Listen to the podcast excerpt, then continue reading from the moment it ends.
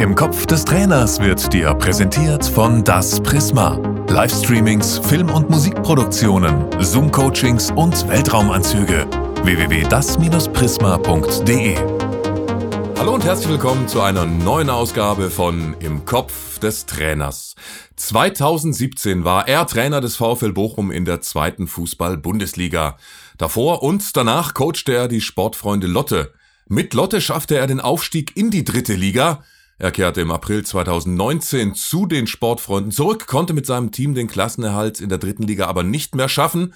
Seinen letzten Trainerjob begann er im Frühjahr 2020, wenige Tage vor Ausbruch der Corona-Pandemie beim Hallischen FC, auch in der dritten Liga. Hallo und ganz herzlich willkommen an den Fußballlehrer Ismail Atalan. Hallo.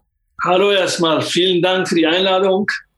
Schön, dass du dabei bist. Klasse. Danke, freue mich auch. Allein, wenn man im Überblick so deine Daten hört, kann man denken, so die Jahre 2015 bis 2020, allein in diesen Trainerjahren, da steckt ja eigentlich genug drin für eine komplette Hollywood-Verfilmung. Also da war von Freudentränen und Bierdusche über Drama bis hin zu Abstiegstrauer und einer Pandemie, die dich, so würde ich mutmaßen, den Job gekostet hat. Eigentlich alles dabei. Das Schönste für, für unser Format, für im Kopf des Trainers, ist, du hast Erfahrungen als Coach von der Kreisliga bis hoch in die zweite Fußball-Bundesliga. Und du weißt, wie es sich anfühlt, wenn man als Underdog im DFB-Pokal Bundesliga-Teams rausschmeißt. Geschehen mit Lotte gegen Werder Bremen und Bayer Leverkusen. Im Viertelfinale war dann Endstation gegen Borussia Dortmund. Ich habe jetzt einiges aufgezählt.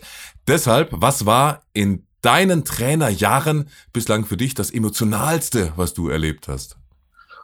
Boah, es ist, ich glaube, es ist, da ich, da ich sowieso ein Trainer bin, der, der sich emotional mit einer Sache sehr, sehr schnell identifiziert und äh, sehr schnell in dem Bereich sich auch äh, ja, versucht, eine, eine, eine Halt zu finden. Und das ist bei mir, ich bin eher so ein emotionaler Typ. Waren, waren viele Sachen dabei. Natürlich, natürlich die DFB-Geschichte, die, die, die, aber vor allem, glaube ich, die Relegation äh, mit, mit Sportfreunde Lotte, weil vor allem damit ja einiges, einiges auch ähm, am, am, äh, ja, an meine Zukunft gekoppelt war. Also ich, ich, es war die Situation so, dass ich zu dem Zeitpunkt äh, Anfragen aus höheren Klassen hatten, höheren Ligen hatten, aber ich es nicht annehmen konnte, weil ich nicht den Fußballlehrer hatte. Und den Fußballlehrer hätte ich nur teilnehmen können, wenn wir aufgestiegen wären. Deswegen war so eine doppelte Belastung halt dem A für mich persönlich, natürlich auch für den Verein, für die Mannschaft, für die Spieler. Deswegen würde ich das schon hervorheben, also um positiven Sinne. Es gab natürlich auch negative, wie die Situation natürlich am Ende in, Bochum. Äh, war für mich schon eine, eine emotionale Situation, die im Nachhinein schon sehr, sehr, ähm, ja, mich nachdenklich gemacht hat, sagen wir so. Weil, genau? Ja, es ist, ist es war halt für mich in einer Situation, weil ich hatte vorher fünf Trainerstationen und es ging nur bergauf. Es ging äh, überall, überall wo, wo, wo, wo, wo ich als Trainer angefangen hatte, äh, war für mich, äh, kan kannte man, also kannte ich zumindest nur, nur eine Richtung. Es war immer Erfolg zu haben. Und dann hast du fünf Stationen und du denkst immer wieder, okay, es ist, war natürlich auch, muss man auch sagen, vielleicht ein bisschen zu unerfahren in der Situation, sehr wahrscheinlich auch natürlich Fehler passiert, aber es war für mich halt eben so zum ersten Mal, wo es einfach nicht so geklappt hat, wie ich es mir vorgestellt hatte. Deswegen war es für mich emotional. Und weil ich den Verein, äh, die Spieler und die Fans und auch bis heute bin ich ja mit dem, äh, der Betreuer, Torhüter etc. und ein paar andere Jungs, mit dem ich sehr, sehr gut befreundet es war halt den, den Verein von, weil das von, von Kindheit aus, wo ich neu nach Deutschland gekommen ist, war VfL Bochum immer was Besonderes für mich. Deswegen war es für mich schon, ich hätte es einfach gerne anders zu Ende gebracht. Deswegen.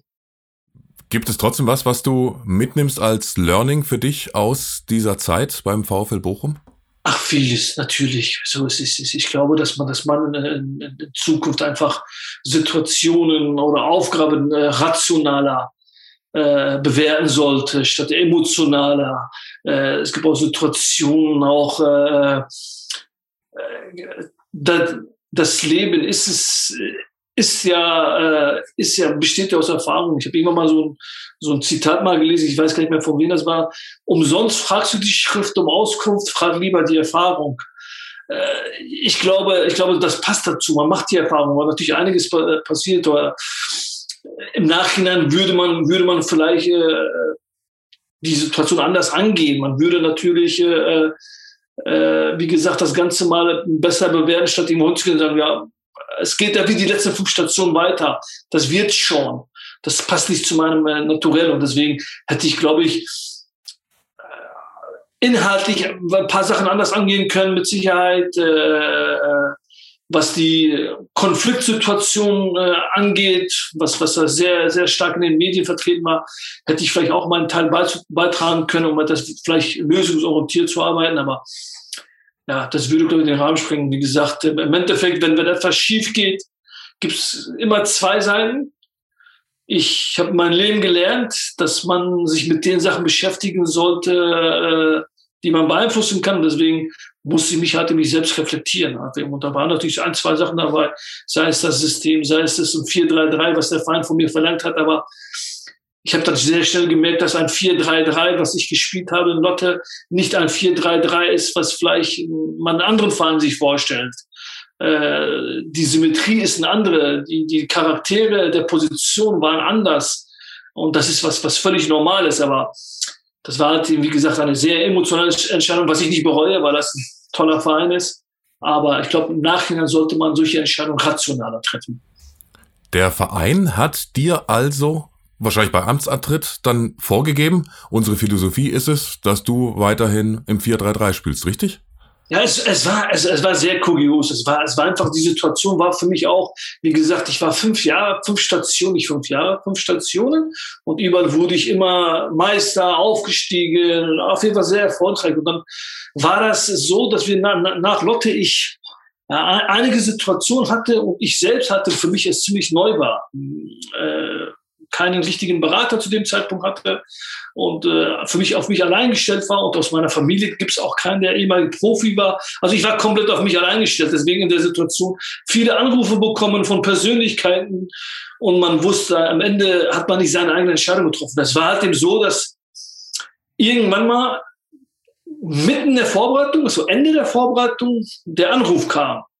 Und allein schon, wenn man da schon das Ganze rational bewertet, wann passiert es, dass sich ein Verein mitten in der Vorbereitung oder in einer Vorbereitung sich von Trainer trennt?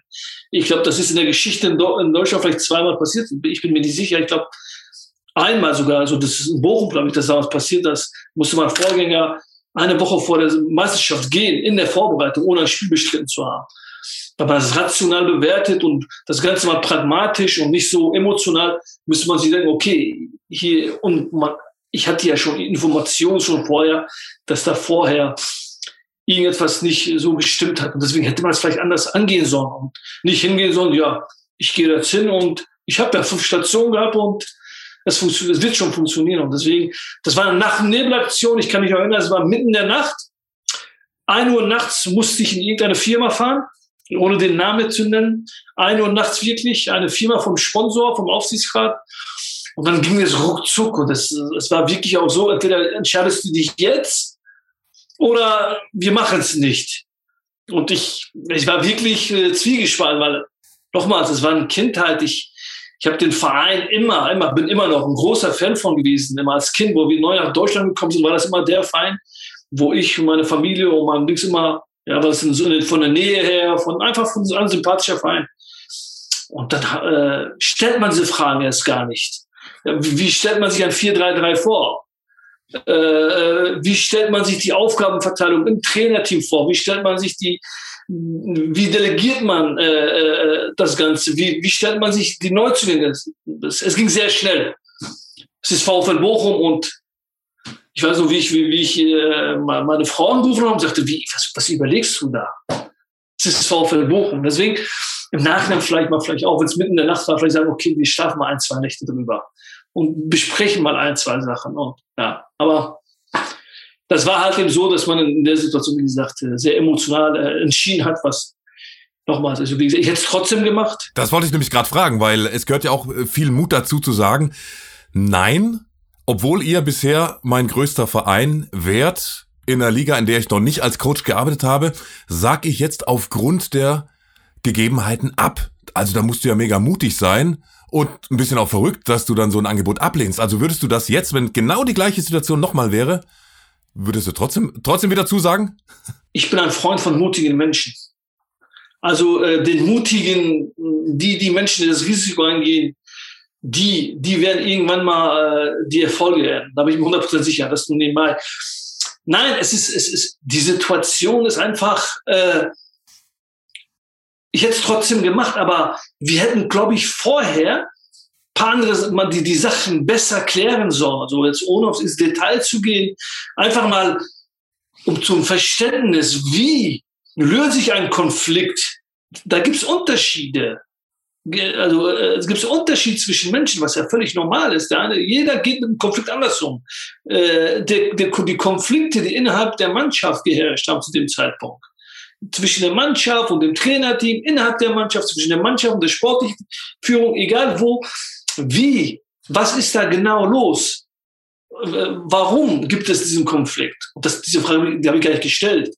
Für mich war das, wie gesagt, fünfmal, fünf Vereine, immer Erfolg, das wird, da, da kann es nicht so schlimm sein. Irgendwas kriegt man da hin und das kann nur Person A schuld sein und sonst niemand. Äh, und dann macht man sich Gedanken. Aber nochmals, zu einem Konflikt, zu einem Erfolg, zu einem Misserfolg gehört immer ein ganzes Team. Immer. Ist nie einer schuld für.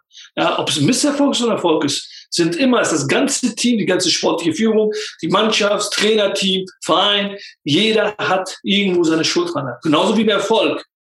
Er hat genau die Putzfrau, genau wie ein Anteil daran, wie der Trainer, wie der. Deswegen, ich glaube, das sollte man machen. Das, wie gesagt, die ich gar nicht hinterfragt. Das war, wie gesagt, eine kuriose Situation. Ich war bei einer Hochzeit vom Bekannten von mir. Äh, ich musste von der Hochzeit abbrechen, musste unterwegs meinen Anzug ausziehen im Auto noch. Wirklich sehr kurios. Und, weil ich wollte ja nicht mit Anzug und Krawatte auftreten. Ich habe gesagt, wenn ich da mit Krawatte jetzt auftrete, sagen die auch, der, der nimmt das ein bisschen zu ernst hier. Also habe ich, was habe ich gemacht? Ich habe sehr schnell äh, äh, meine privaten Sachen, so ein Jeanshose angezogen, damit das nicht so aussieht, dass ich mich, ich habe die Hochzeit verlassen mitten vor der Tanzfläche und bin das war um 1 Uhr nachts und dann habe ich ihm dann auch zugesagt. Das war immer so. Äh, und ich glaube, zu dem Zeitpunkt hätte man natürlich, natürlich kann man sagen, hätte man einen professionellen Berater gehabt an seiner Seite, wäre es vielleicht anders gelaufen.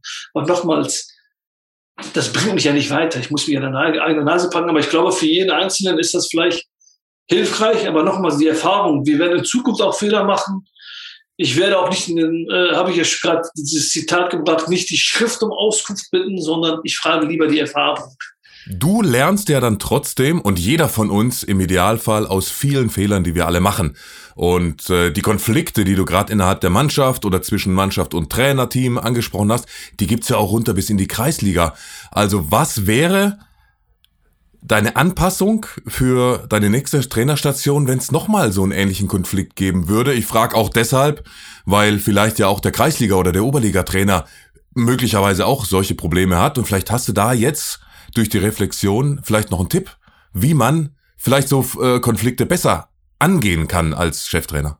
Hundertprozentig. Also ich würde das komplett anders angehen. Ich würde erster Linie würde ich erstmal alle Konfliktparteien am Tisch holen. Alle. Also und nicht mit A gehen und danach, wenn ich mit A fertig bin, zu B gehen und mit B gehen.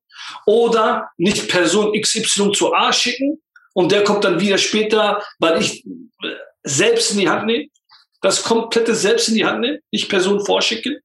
Äh, selber die Konflikte lösen, selber die Situation und erst wirklich Ruhe geben, bis alles, alles aus der Welt geschaffen ist. Also nichts äh, äh, unter den Teppich kehren. Wichtig ist, dass man in der Situation nicht der Kurator ist.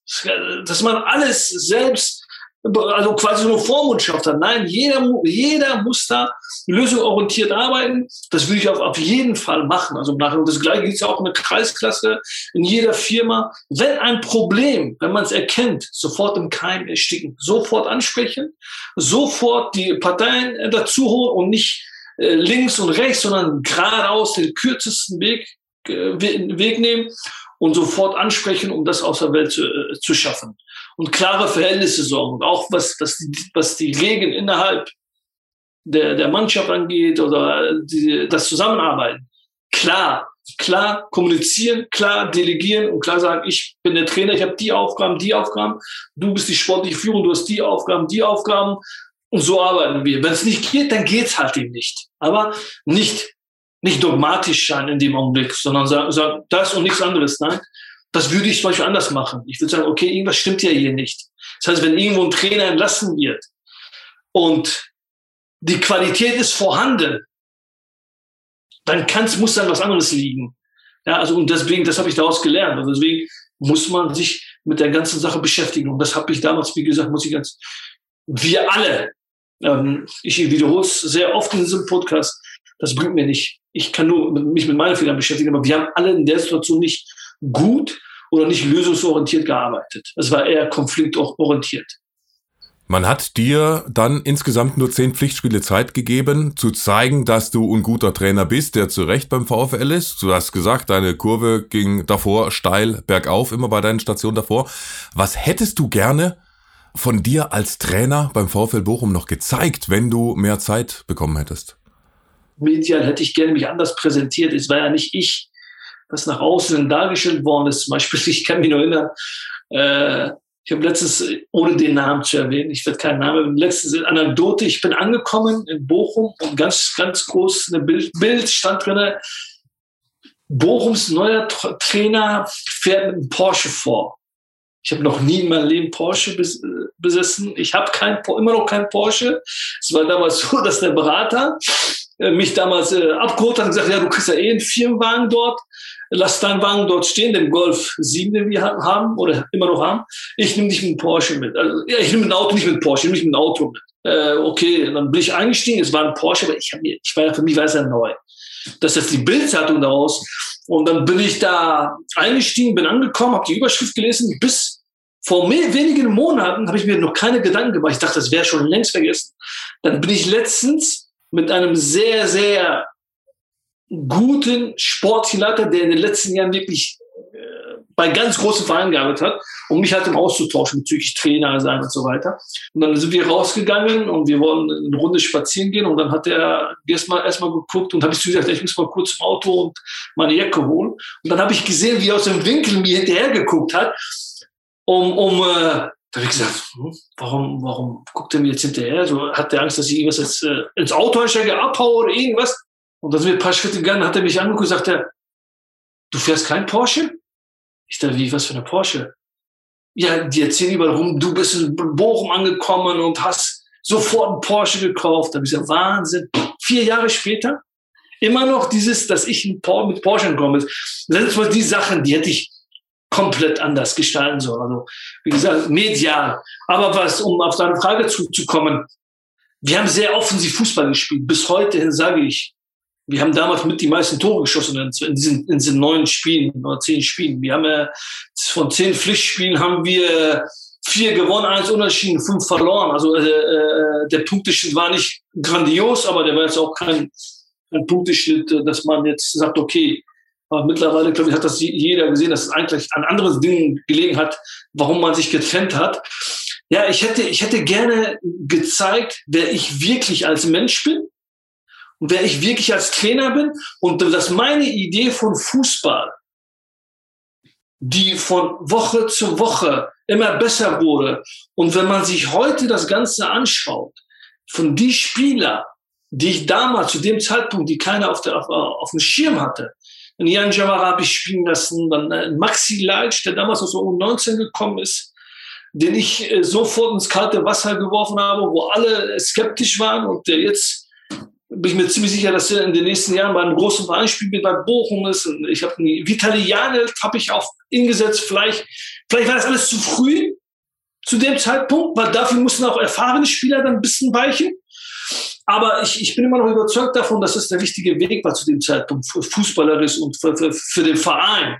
Für den Verein. Und deswegen hätte ich diese Entwicklung, dass man ich möchte einfach jemand, dass man, dass man gesagt hätte, okay, er hat seine Chance bekommen, er hat eine komplette Vorbereitung gehabt, er hat 20 Spiele gehabt und es hat nicht funktioniert. Hatte ich kein Problem mit, aber nach neun Spielen, ein Punkteschnitt von 1,3, ich weiß nicht, was das war, und zu sagen, äh, hat nicht funktioniert, ist, ist so, so ein bisschen unfair, finde ich mal. Und deswegen, ich hätte schon gerne gezeigt, dass meine Stärken daran, daran liegen, einfach diesen Art vom Fußball und die Spieler zu entwickeln, was mich ja, äh, was da zu den Stärken gehört, die ich davor auch äh, ja, gezeigt habe. Eben, es war ein DFB-Pokalspiel plus neun in der Meisterschaft. Das waren ja. die, die zehn Spiele, über die wir gesprochen haben. Finde ich persönlich natürlich auch viel zu wenig. Wenn man jetzt nicht alle zehn Spiele ver verliert, aber du hast eben, du hast gesagt, vier gewonnen, fünf verloren. Also das ist jetzt eine Bilanz. Da muss man jetzt äh, nach neun Spieltagen in der zweiten Liga noch keinen Trainer rausschmeißen. Also das sehe ich auch so. Aber in diesem Geschäft ist schon alles passiert. Du hast gesagt, in der Vorbereitung werden Trainer rausgeschmissen. Ja, ich finde es sogar fatal, jetzt aus meiner persönlichen Sicht, wenn man äh, den Trainer die komplette Vorbereitung machen lässt und ihn dann nach zwei Spieltagen rausschmeißt. Auch schon geschehen, auch im Ruhrpott.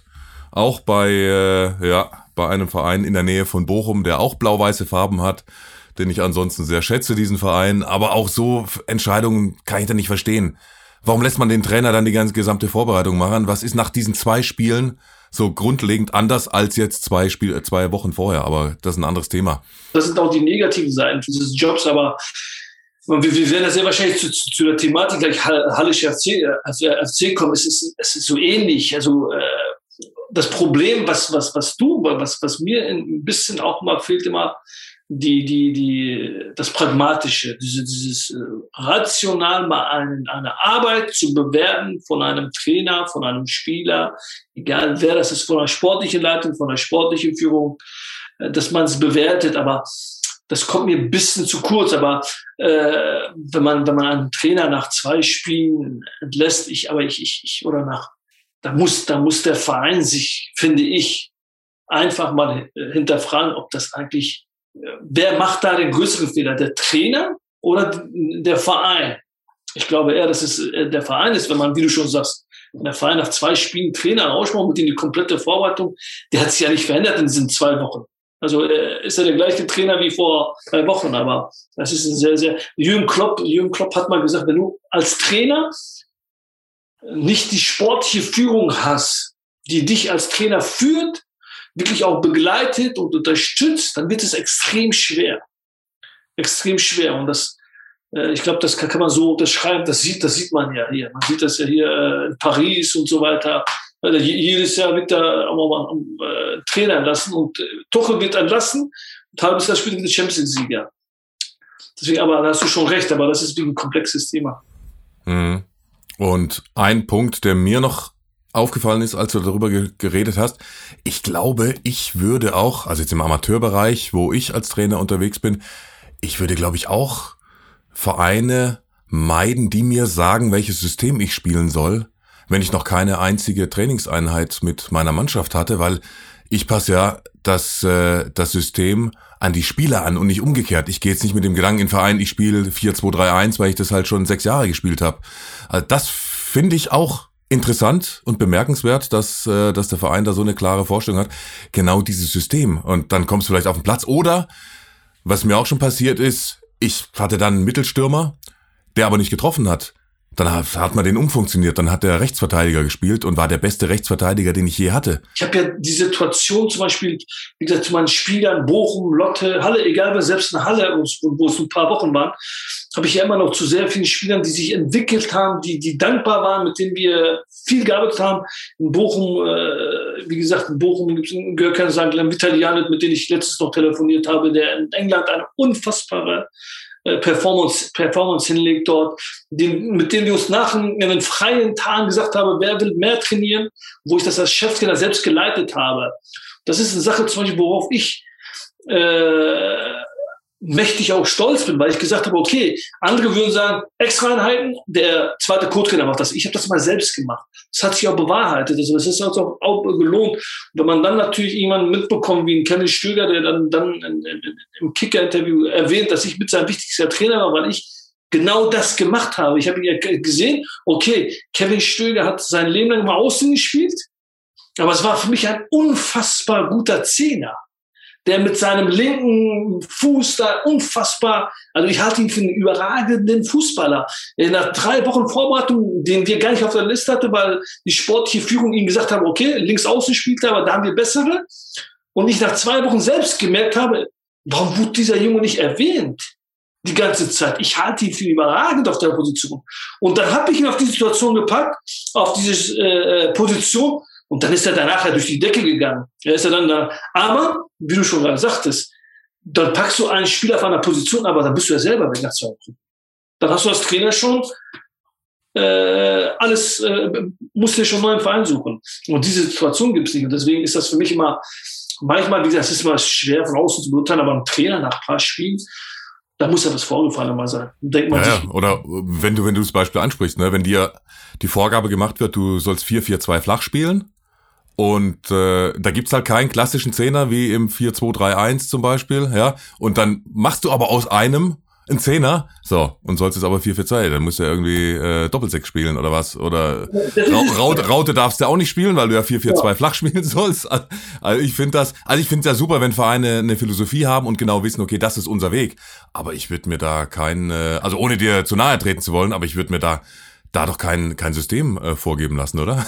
ja, gut, aber äh, du darfst aber eins, eins äh, äh, nicht vergessen der Trainer macht es natürlich auch schwierig. Also du, ich glaube, ich glaube, äh, wir, wir, wir zwar in dem Bereich, wir sind ja nicht, da muss man auch offen und ehrlich kommunizieren. Also wie gesagt, das nützt ja nichts jetzt hier zu erzählen.